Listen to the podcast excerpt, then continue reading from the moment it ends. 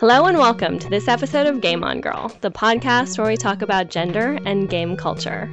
I'm your host, Regina McMenemy. And I'm your co host, Rhonda Oglesby. And today we're talking about female gender stereotypes. We're going to look at several examples coming from current pop culture and some media outlets that are talking about perceptions, really, about how women are perceived when they're in positions of power or different kinds of jobs. First, Regina and I are going to exhibit some shameless fan emotes for an episode of Supernatural called LARP and the Real Girl. Because, you know, our favorite is on that show. Felicia.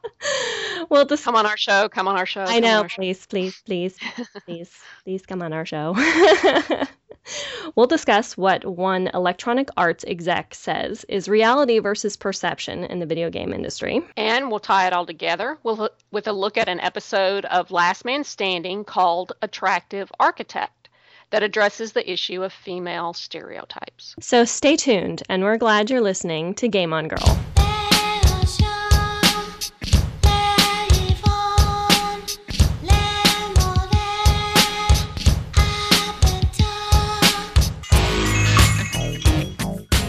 I'm a huge fan of the CW TV show Supernatural.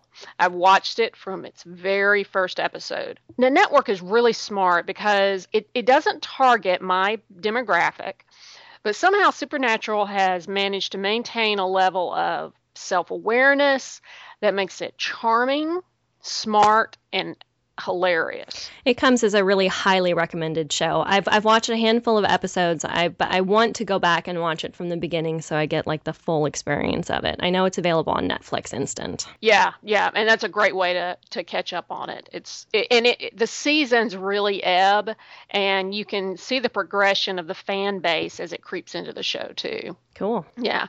Well, Felicia Day first appeared on Supernatural in season 7, episode 20 the girl with the Dungeons and Dragons tattoo. In that episode, she played Charlie Bradbury, who was an IT hacking genius who unwittingly was working in the castle of the big boss. I thought that was the end of Day's appearance on Supernatural until she tweeted that she would be making an appearance in season 8, episode 11, LARP and the Real Girl. And I was just thrilled because I thought her character had so much potential. Yeah, I watched, I haven't seen actually the, the Dungeons and Dragons tattoo episode. I saw several clips from it. I, I missed it when it was in my Hulu queue, so I'm unfortunately behind on that episode. But um, I had seen her the scene in that one where. Uh, she's trying to hit on a guy and she doesn't know how to hit on a guy and he's yeah. giving her all at the pointers. yeah. Which I just thought was delightful. It was, you know, beautifully written and had a lot of uh, depth to it and, you know, just a short, you know, scene. So that was that was pretty awesome. Um, and and I loved, like you said, her character came sort of just out of the gate as strong female character that you know that was at least for for you know those of us geek girls um, uh, easily relatable too. Yeah, and they they handled her really well. I mean, th- there's a lot of believability in the character and granted we're talking about a supernatural fantasy type show right but she is she knows that she is uh, she's extremely smart and she has plenty of challenges at work, but that just does not fill her time. She's got all kinds of things she does on the side. She's very social. She is uh, not a wallflower. She's not in the basement. And um, also, I think it's important since we're talking about gender issues that the reason that she did not know how to hit on a guy was not because she's a wallflower or an introvert. It's or a geek. gay. Right. It's yeah. because she's gay. Yeah. She's yeah. gay and she doesn't yeah. know how to hit on a man and to appear interested. and so, um, but but anyway, she's she starts off tentative but when she looks at things a little bit more as a challenge or as a little a little bit more of real world scenario mm-hmm. instead of just playing the superhero, she she gets up the nerve to do it and i like that that you know she has a bit of fear but then she charges in and she puts puts her skills to use. Mm. Yeah, absolutely, and you can see that kind of evolve um, as she's as she's going through it. She um, um, the the way she sort of ad- adapts to her situation it, it's very gamer like yeah. which i'm not sure is how they wrote it or or how she played it necessarily but but but it is very gamer you know oriented well i wouldn't be surprised if it were if it were part of the the theme or the method in which they wrote it because if you'll go back and watch um, the girl with the dungeon and dragon tattoo you'll notice that she's got great geek memorabilia in her cube and they don't concentrate on it, they don't focus on it. It is a natural background, but there is an, a C3PO, there's a Wonder Woman, there are posters, and as a geek, I mean, you, you will see these things out of the corner of your eye, but it's not like here we're going to show her with this and and this shows that she's a geek. It's just a natural setting. It's extremely natural. Yeah, yeah, yeah. And and that's that's good, you know, set decorating, that's good attention to detail, which are the things, in my humble opinion, that make all TV shows that are going to be like excellent or, you know, above average shows. It's, it's attention to detail that helps. But I think it's especially important in supernatural shows because your audience is more likely to be looking to poke holes in what you're doing. yeah, excellent point. That's true. So I think it, it really does help when you can create that air of authenticity with those kinds of set dressing details and environments. Well, we are going to talk about the second appearance that Felicia Day had on the show, um, LARP and the Real Girl. And this shows another evolving of Felicia's character, who actually, when in the first um, episode, what did I say her name was? Um, Charlie, Charlie, Bradbury. Mm-hmm. We find out that's not her real name. And in the uh, next episode, she's changed her name again, but she still has yet to reveal what her real name is. And I think it's funny because she changed her name to Carrie Heinlein this time. And that was really cute. They throw these things in all the time. but the, thing that I was curious about, we we knew from the title that it was going to be handling LARPing, and uh, if there's probably any part of geek culture that gets the biggest amount of flack, the the biggest amount of flack, or, or even to a level of marginal marginalization, you know, sort of like, oh wow, I don't do that. Yeah, and so I was going to be curious to see how I, they handled it because uh, consistently they've been extremely respectful and actually sort of winking at the fans throughout the entire show. That's part of why I love it. One of the first sets of dialogues that that they have, the the stars of the show, Sam and Dean, they always are posing as uh, sheriffs more often than not FBI agents, and they're interviewing a LARPer who was uh, best friends with the guy who was murdered. And so he's their first interview. And he's very upset and he's describing their LARPing and Dean. This is all new to them. And the uh, LARPer, his name is Lance, basically says, Well, what happened is I challenged him to a duel, wands and swords at dawn. And of course, there there you get the typical look across the face, the smirking, and, and Dean says, you know, uh, so now uh, when you say wands, do you mean magic wands? And almost holding back a snicker. And what is great then is the line they wrote for Lance coming back. No, non magic wands agent, because what we really want to duel with is unmagic wands. yes, they're fake wands. It's a game. it, was, it was perfect because the yeah. guy knew he, knew the difference between entertainment and reality right and he knew the perception and they wrote that into the to the guy's script it was yeah. it was just very nice yeah it just went sort of straight straight at it like you know um, part of i guess the reason for I don't want to stick my foot in my mouth with this either, but part of the reason I think for the marginalization of LARPing is that people take it to an extreme or take it too seriously or get too involved in it, et cetera, et cetera, et cetera. And they just sort of took that idea and just threw it right back in, you know, right back in the faces of the people with the perceptions of of that or or that that, you know, oh, it's just a game. When he says it's just a game, you know, they're make believe. yeah. and just- we're well aware of that. Yeah. And, you know, um, they do a lot of fan call outs through this particular episode. And actually, the majority of the of the show is on location at the LARP. It happens on Yep. uh, every weekend, I believe, at a park, and that's where they go to investigate. And there's just one a wonderful set of things that goes on that is respectful to the LARPers. Um, one is you begin to find out what some of the careers are of the LARPers. There's an insurance claims adjuster, of course, there's an IT tech, there's an attorney. So we're not talking about the guy that works at the cell phone warehouse or, you know, Right. subway shop or, or whatever. right. um, Or or hits that stereotype of living in his mom's basement kind of deal thing. Yeah, th- these are accomplished career people. Right. and they all, they all range around a, a, certain age group, but that goes back to the demographic of the show anyway. Right. Everyone at the gaming location looks extremely normal. They're a variety of beautiful women and average normal guys, heavyset guys, bearded guys. I mean, just a variety of very normal people. I mean, it looked like a Renaissance fair.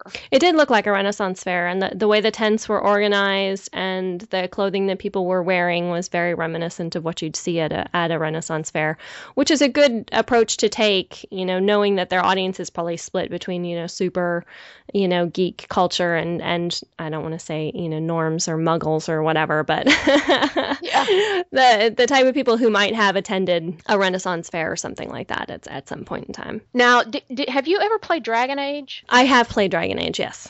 Okay, well, apparently, I believe that Felicia tweeted that people who had played Dragon Age, there was an Easter egg in the show for them. Yeah, I think it, it was when you're gonna have to help me with the names of uh, Dean and Dean and Sam.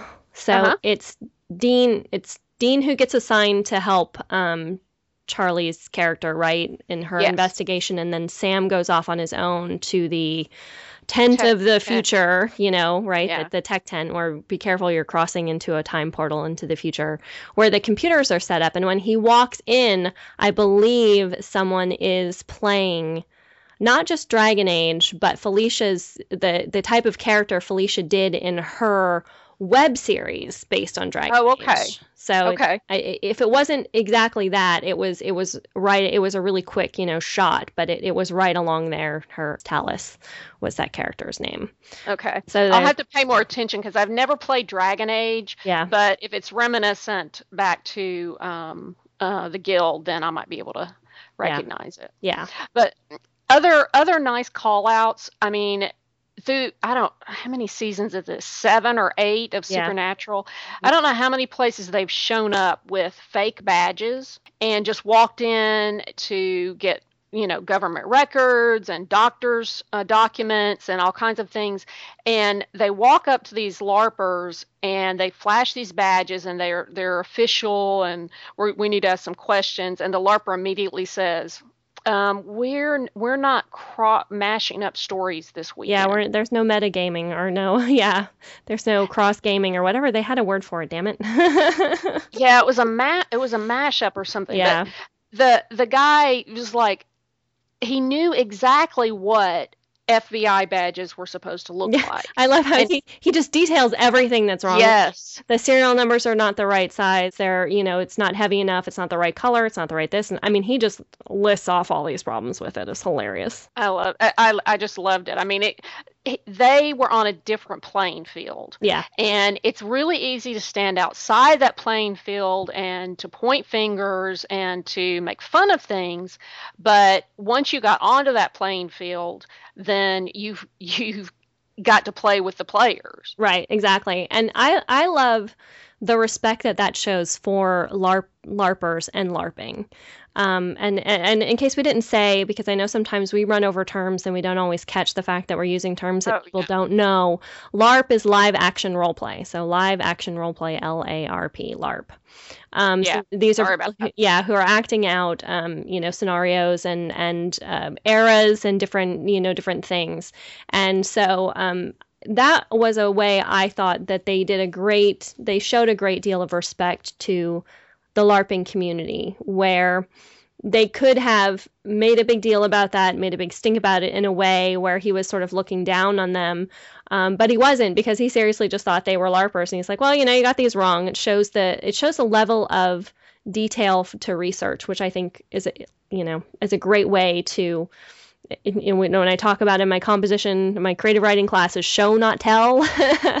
yeah, that's a good way to show the proficiency that most LARPing communities do have with the accuracy of portrayal that they're going for. Uh, and there's one more scene that I liked quite a bit that showed a little bit of the show's respect to the LARPers, and that is when Sam does go into the tech tent. Mm-hmm. They he needs they do a lot of their research online, and th- he wants to start doing some research, and they're like, "Well, you're you're not in Kansas anymore. We don't have tech here except over at the tech tent." Mm-hmm. So he goes in there, and there are people in there playing games and doing research and different things. And Sam sits down to do some research, and the LARPer sitting next to him is a beautiful blonde girl and is very fascinated with what he's doing and thinks he's doing this mashup game right. with crossing the FBI with the, the cross uh, genres. Uh, yes, the mm-hmm. cross genres. And so there, she, she begins to help him do research on the people who have been hurt on the. Uh, the LARPer group. And when it's over with, he thanks her and she invites him back to her tent, which was a very understandable thing. She's very attractive, and he sort of thumbs his nose up at her. Yeah, he he totally blows her off, which I wasn't sure from from the the previously on. It seemed like there was um like like I said, I will be very upfront with the fact I'm not I'm not familiar with the overarching story for the show, but I'm I got the sense that there was a, a romance that has recently ended for the character yes. of Sam. And I, so I wasn't sure if he was thumbing his nose at her or turning her, uh, you know, away because of who she was as much as he was still sort of burdened and, and hurt by the relationship he had just come out of. So I w- I wasn't really 100% sure what was going on there. Yeah, well, you know what? You're probably right. The the show tends to take it's it's pretty funny season to season, one of the one of the brothers, either Sam or Dean, is in a happy place or a sad place. and they sort of swap roles back and forth with each other. Yeah, and and and one is usually a heel and the other one is is like, "Oh, come on, what can I do to make you happy?" kind of thing. Right. And this is kind of the season where Sam, uh, Dean is more of the happy-go-lucky one, which is very rare, mm-hmm. and uh, Sam is pretty intense. So you actually may be you may be onto something there. So yeah, that's I kind of got the just from what I had seen the because he doesn't like look at her in a dismissive way. He looks at her with a, a, level of melancholy that I didn't really perceive as being about who she was, but like I said, who she wasn't, that she wasn't really the one he wanted to be with. So that was my interpretation.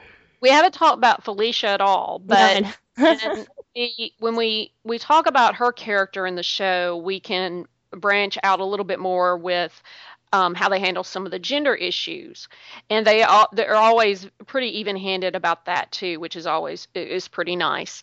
Um, again, they still deal with a particular demographic.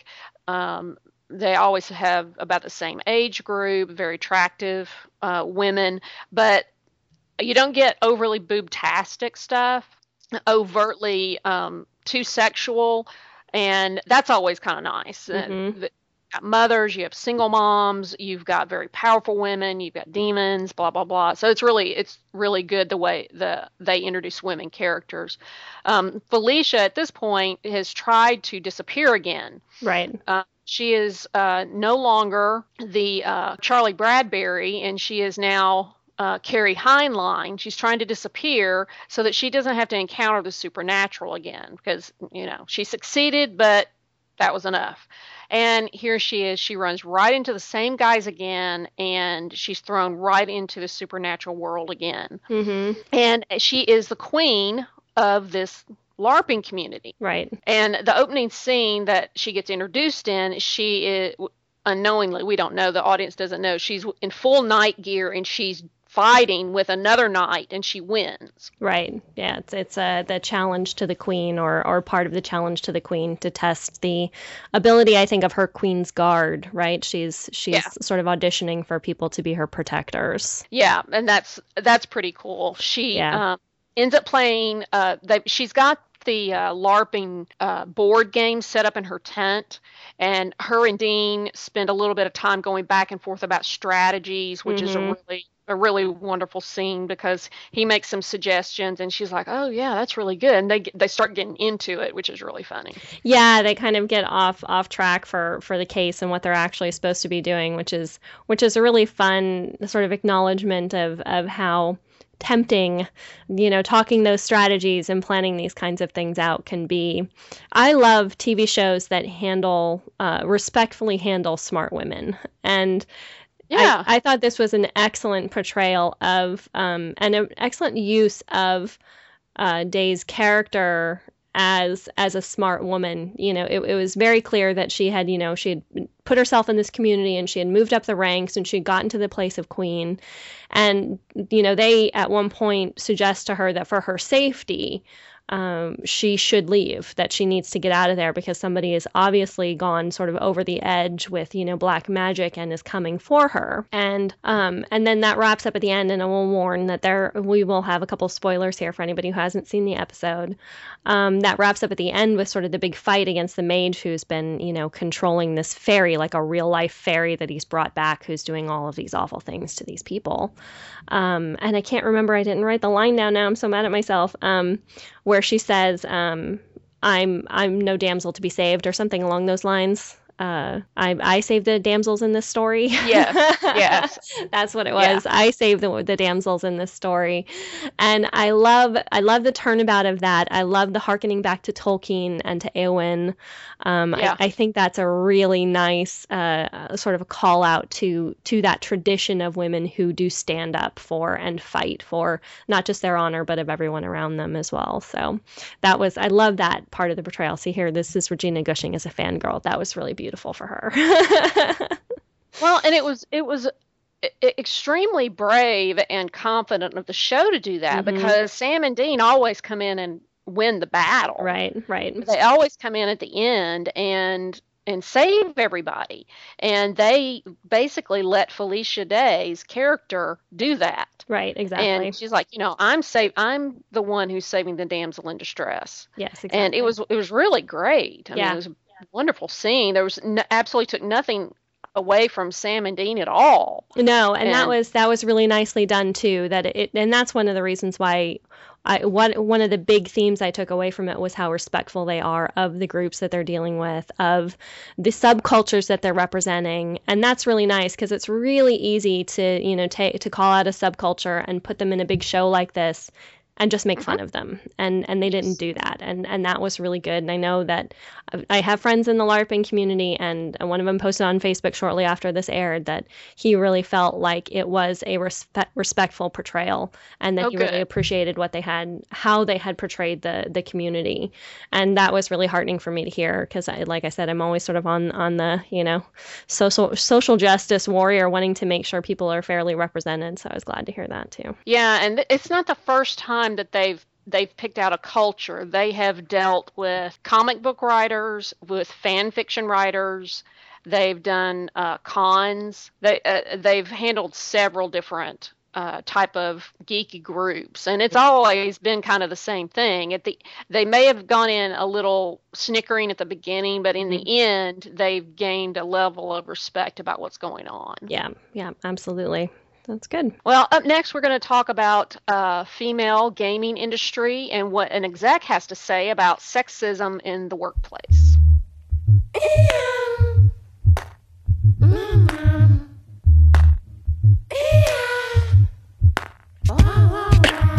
A recent article on the market for computer and video games, mcvuk.com, featured the title EA exec says perceptions of sexism in the games biz are a cop out. Industry exec Gabrielle Toledano talked about what it's been like for her to be a female exec in the games industry. And one of the things she focused on in this was that the sexism wasn't as bad as it had been in other industries that she had worked in, and also not as bad as it had been made out in media portrayals. It was a really sort of thought-provoking and interesting article to to read and sort of get her perspectives about. Yeah, it's kind of hard to argue with somebody who's actually there. yeah, yeah, it kind of puts you in a different place. and it was really good to to hear her thoughts because pretty much all you've got is what the perception. Right. And the other thing I am chasing a rabbit here. This is unusual, but I was I was just watching a show today where uh, some uh, journalists were talking about a news item and trying to decide whether it was sexist or not. Mm-hmm. And I noticed that in situations where there are strong women discussing the issue and they say, look, this is they're taking it out of context. They're uh, blowing it. It's melodramatic, making a mountain out of a mm-hmm. molehill. This is not a sexist thing. And the guys at the table are like, well, I don't know. I think I'd argue with you. And there's like this thing where the guys, I don't know, like it's a trend for the guys to call sexism. It's like, mm, no we're telling you this this is not the issue here and so it's good to hear from a woman in what is considered, like she says, a, a male dominated industry to comment herself on, on how she feels about this. And I pulled one quote of the, out of the article that I felt like that was kind of the main point she was trying to make, and I thought we could talk from there. Mm-hmm. Toledano says The issue I have is that the video game industry is being painted as more sexist than any other male dominated workforces. I know sexism exists. But the issue isn't just in video games and it's not what's holding us back. Yeah, I, th- I, I would agree that that's that's sort of the main point. although I'm glad to have her perspective on this, I, I, I think her her analysis falls a little short, in my opinion. It's true, you know, maybe that maybe the game industry, and I can't say because I'm not a member of the game industry, um, and I don't have any personal experience with it, isn't as bad as the media has portrayed it to be that's fine. But but really the issue is that gender stereotypes are limiting women from getting the kind of degrees that would put them in the game industry. And Yeah, and she brings that up later. She, she does bring that up later and she does say that, but uh, that really needs to be the the point of of issue here is that women are still not sort of encouraged into these fields and are questioned when they're interested in it and have you know you have stories like that. Uh, and i've heard from other other people in, uh, in male dominated industries that have had the same kinds of issues that they've run up against as well.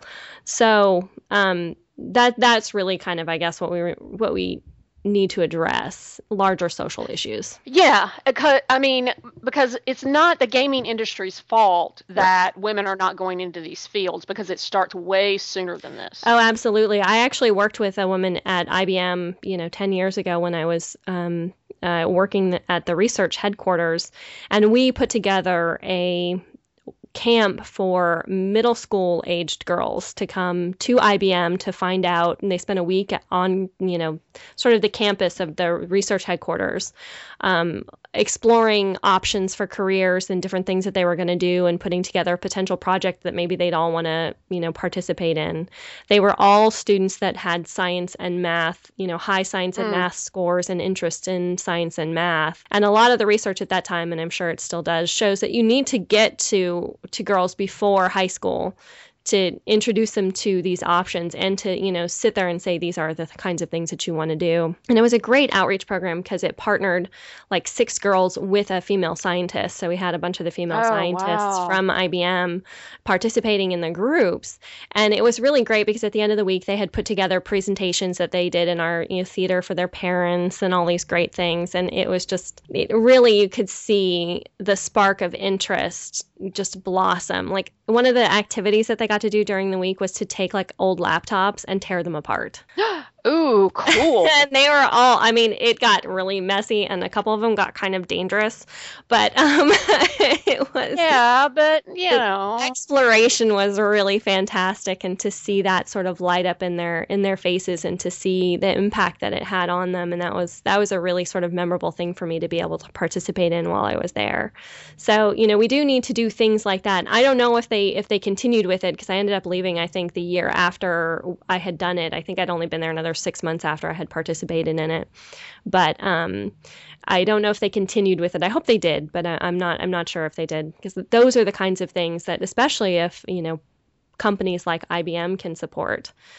It would be a really great way of getting women into, you know, younger women into these fields. Well, I guess that's just the the endless and infinite question, though, as to where the stereotyping begins, who begins it, who's responsible for it. And, and I mean, in, in general, I mean, you'd say everyone, mm-hmm. because it, it sometimes it takes that one comment, either the positive comment or that one negative comment, to set the path of someone. Yeah. And that could be, you know, uh, um, a mentor at school. It could be someone in your church. It could be a stranger in uh, at a wedding or you know anything. Yeah, you, you and, never know. and I think that's part of the reason why the parenting is so important because if you prepare your if you prepare as much as you can ahead of time that uh, to make your child a, a thinker and to give them uh, methods for making decisions and solving problems, facing challenges, and basically being unbiased themselves. Right. Oh, watching your perceptions, you know, it, it's really yeah. easy for all of us to kind of fall into this. This is what I think this person should do, so that's what they should be doing kind of yes. mentality. You know, it, it really. It really is uh, uh, something to keep in mind no, no matter who you're talking to or who you're engaging with because there's all kinds of things that can come out of that. And i think kids are really great at reflecting back on us the the prejudices and the bias the assumptions that we make and the stereotypes that we make that we don't even know that we're doing. Mm-hmm, exactly. And it's it's good to constantly be open minded and to and to reevaluate. I, I love the idea of how I'm constantly learning. I'm constantly mm-hmm. being open to other ideas and I, I, want to explore all of that and think about all the possibilities and um, I don't know where the stereotypes come from. I just I know at the age and the the the decade that I grew up in, I thought my purpose was to stand in a kitchen and make sure there was a hot meal on the table at six o'clock when he got home. Right. I mean, that yeah. was I thought was important. Yeah. And everything about me fought against that because Uh, very early on I decided I'm never getting married. if that's if that's the role, if that's what it is, I'm not doing it. and and the the idea was not just not to do it, but to make sure I ran away from it. I was right. going to be to do something else. Yeah. yeah, yeah, I understand. So, but and and Toledano is right. The the sexism is is in so many of the industries. I've worked in retail, I've worked in government contracting, IT work, the food industry.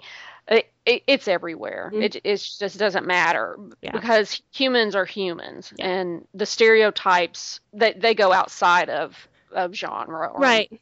Well, if we think back to some of what Sandy shared with us about the evolution of female and male stereotypes, you know, coming off of or coming from the need to have one person at home taking care of the family and one person out you know hunting and and getting you know the food to support the family.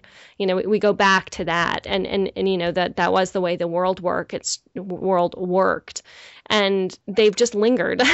And and they will yeah. linger. I mean there's you know there are biological differences between men and women. It's just when your perceptions go sort of to this this is not something that you can do because you're a girl or this isn't something yeah. that you should like because you're a boy. Either way they're they're limiting to to anybody.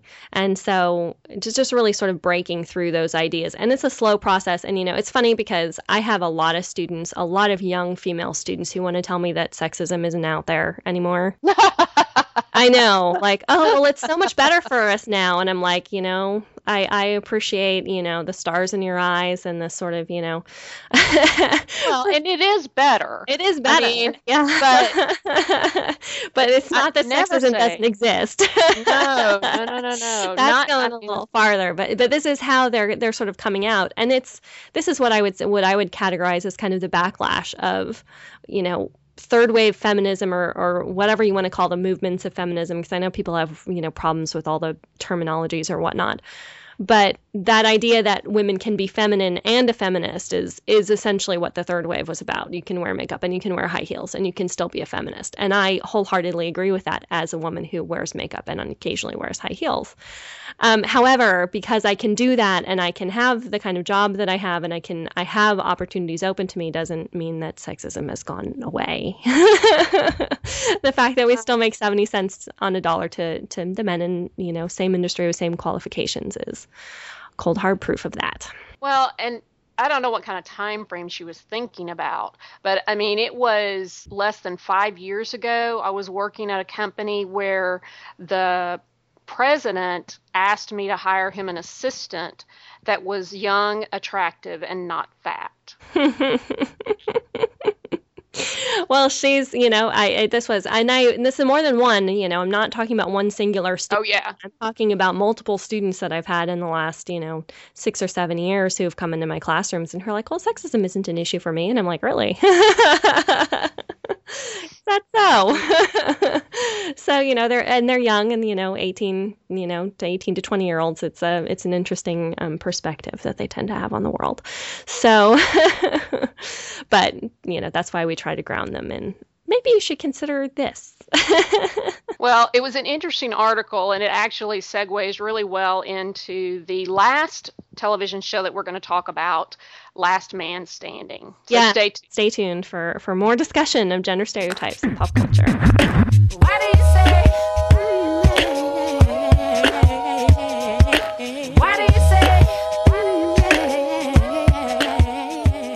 Well, Regina, I'm also a big fan of the fairly new show, Last Man Standing, starring Tim Allen. It's only in its second season, but I just really love it. And what I've been noticing lately that I find interesting, if, if anybody wants to just experiment, especially if they um, were fans or they remember All in the Family, to me it looks like a modern version of that show. And it when I look at it like that, it's just it's very very smart and I think they've modernized it very well. Tim Allen plays Mike Baxter, who, again, is a man's man.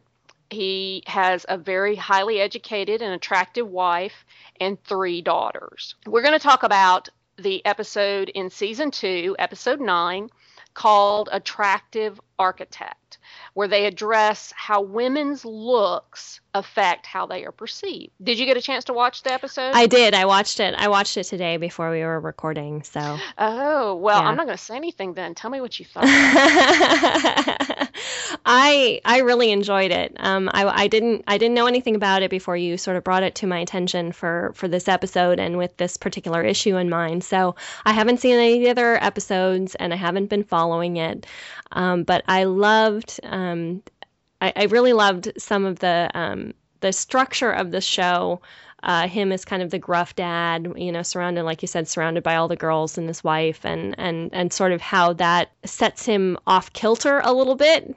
Mm-hmm but he's sort sort of that roll with it kind of guy. So he kind of gets knocked over. He's kind of the um you know the clown that you could punch and he bops back up. Yeah, he, that's the kind of character he he reminded me of, which I which was kind of delightful. And in this episode, um, they actually have Al from Tool Time has a small part in this, which was really funny for me because I was totally not expecting that. And all of a sudden, I'm like, oh my god, what am I watching the same show again? So um, it was really interesting. The, the and I really liked. Um, I want to stop saying interesting because I say interesting too much. Now you've you've you've caught on to that from me. But the plot lines were woven together beautifully. Yeah. And and that yeah. I I'm always on the lookout for writing that sort of uh, stands out for for being able to handle multiple plot lines and intersections of of ideas and and themes that come together really well. And I thought they did a beautiful job with that in this episode. Yeah, and you know, every episode that I've watched tends to deal with current cultural topics like that. They've mm-hmm. dealt they've talked about politics, they've talked about gender issues, they've talked about the environment, and they still be they're they're always able to maintain that type of storyline, multiple levels, multiple viewpoints. And I think that's the reason why I'm now looking at it kind of with different eyes, mm. remembering all in the family right. that that they are it's just really smart writing because it's straightforward and simple. Right. Eh, but but but deep at the same time and yeah and what what i loved about it and so so the the three basic plot lines are um, our main character mike uh, needs to hire an architect for a job and a beautiful young female architect is bidding on it and he immediately wants to dismiss her because he thinks the only reason she's in the running is because his boss you know wants to work with a beautiful woman. Yeah, and he, he even comes out and says that you know she's too beautiful to actually have done the work. Right. It's it's clearly got to be a man's work at her firm. They just send the attractive woman out to get the bids. yeah. Know, which, if you want to talk about like the height of sexism, that a comment like that is is right along the lines of that.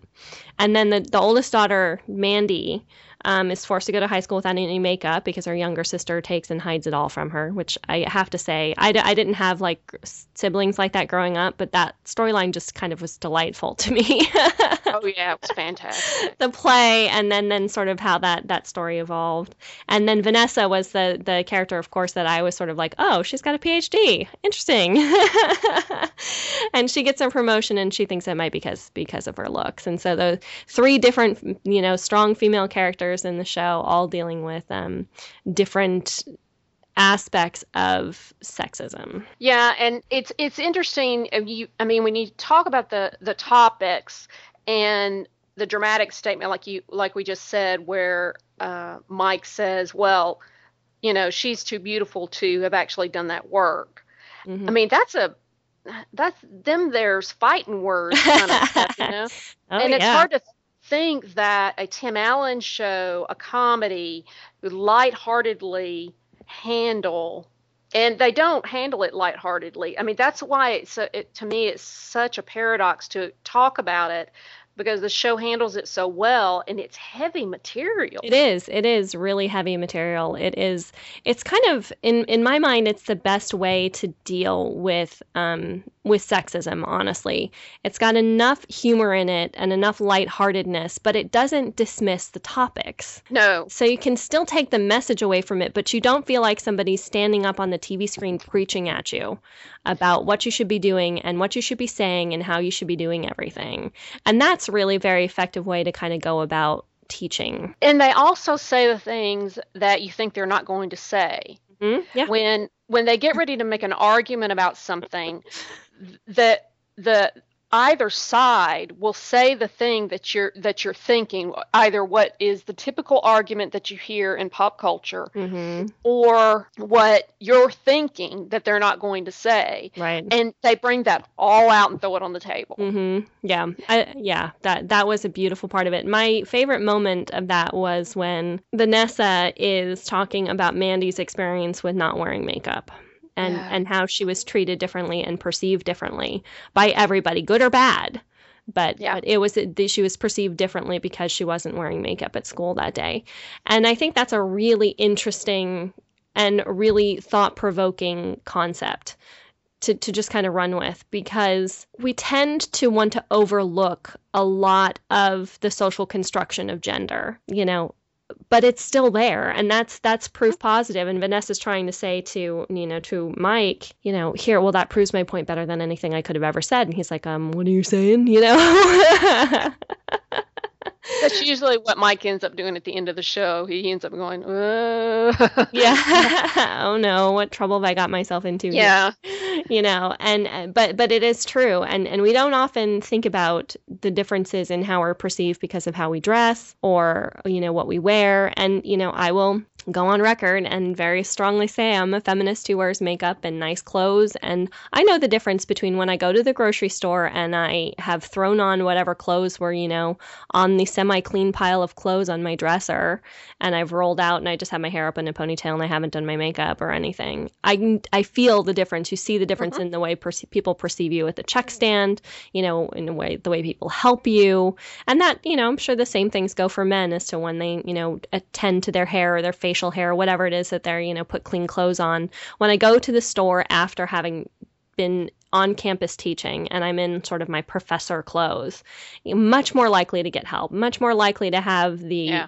the checker chat me up you know, th- th- that's just how it works. It's like, oh, you look nice. Let me talk to you. Well, the, you know, the the sexism there or, or the stereotyping there goes multiple ways. Mm-hmm. Um, that that to me is what makes the argument not a single layer, makes it extremely complex because for the longest time, I thought being a woman was dangerous. I thought being attractive was dangerous or it, that it was um, my only power, but it was a dangerous power. Mhm. So, I mean, it can go both ways. I Right. can either, I can either not wear makeup because I'm a feminist and, uh, you know, I don't have to wear makeup Right. but at the same time, I was thinking, I'm afraid to be too attractive because it's dangerous to be a woman. Right. Right. It's and not that's safe. and and it, that's just that makes my heart sad. it really does.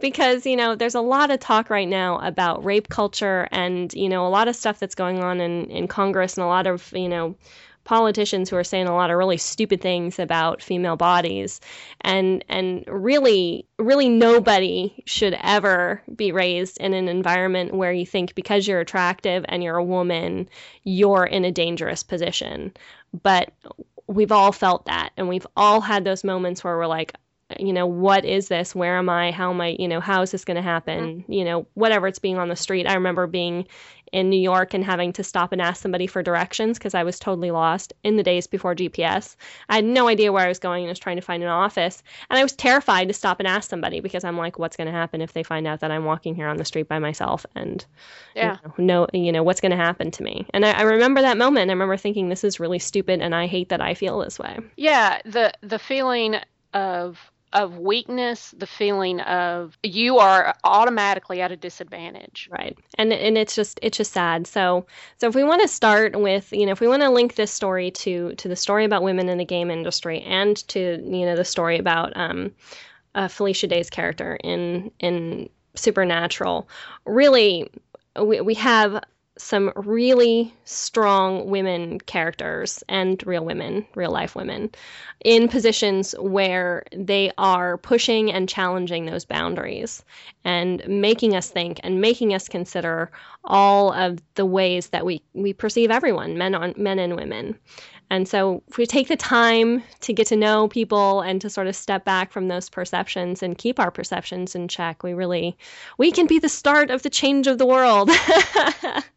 Yeah, uh, the those those women are to me exceptionally beautiful Mhm. and they're exceptionally courageous. And the, a lot of times the the ones that have gone ahead and stood they've stood alone. Mhm, absolutely. And that you know interests me even more when we talk when we get ready to talk about this year we're going to bring up again about the girl on girl hate yeah. it's like with with all that we're struggling with with the the the difficulty it is for us to make inroads as it is Right. and being in a position of weakness and having to battle twice as hard um, why would we battle each other Right, exactly. know. Why do why do we have these fights that we end up picking as well? So be nice to each other, everybody. Yeah. Br- bring bring a younger girl along yeah, Take her- exactly. t- show teach her a computer game and uh, a- and show her some some great art and music and gaming and Mm-hmm. and s- s- give her give her wings. yeah, yeah. Pass on the emp- empowerment. Well, it's been a great topic and we've we barely scratched the surface, but I love the way these three different things came together today. If you guys want to give us any feedback, we love to hear it. We always love to hear um, what sources that you've had or things that you've heard or seen. Um, please share the TV shows and the articles and uh, websites that you like. Uh, we love getting that type of information and that resource. I just keep adding it to my blog lines. You've been listening to Game On Girl. I'm the co-host Rhonda Oglesby. You can follow me on Twitter at Rhorhoom. That's R H O R H O O M. You can read my tech blog at jewelonthefrog.com or email Rhonda at gameongirl.com. And I'm your host, Regina McMenemy, or Doc Liz with two Z's. And I'd just like to take a moment and acknowledge that this is our one year anniversary. For Game On Yay. Girl. Yay! Shedding So- tear. One year ago, we launched our first episode, and You we're, did. Uh, I lost. did, yeah. I launched Yep. my first solo episode um, to start the show and to start us off in our series here, and uh, on episode 49. So we managed to do an episode a week for all but two weeks of the year, three weeks for the year. So I think we did pretty well for our first year. I'm so thankful for the community that we see evolving from the show and all the opportunities that are uh, unfolding for us, including you know PAX East and Dragon Con this year, and many other times to hopefully get together and interact with some of our listeners. So thank you guys for being Yeah. awesome. Kisses, kisses. Game On Girls now part of the Radio Fubar network at radiofubar.com. We're also available on iTunes and Stitcher streaming. These links, along with references made in the show, can be found on the website gameongirl.com. This podcast is edited by Ryan Broom of Desert Tree Media, and the theme song Good Day by Triple Fox is used under a Creative Commons Attribution license. Thanks so much for listening, especially if you've been listening for a year. and until next time, game on.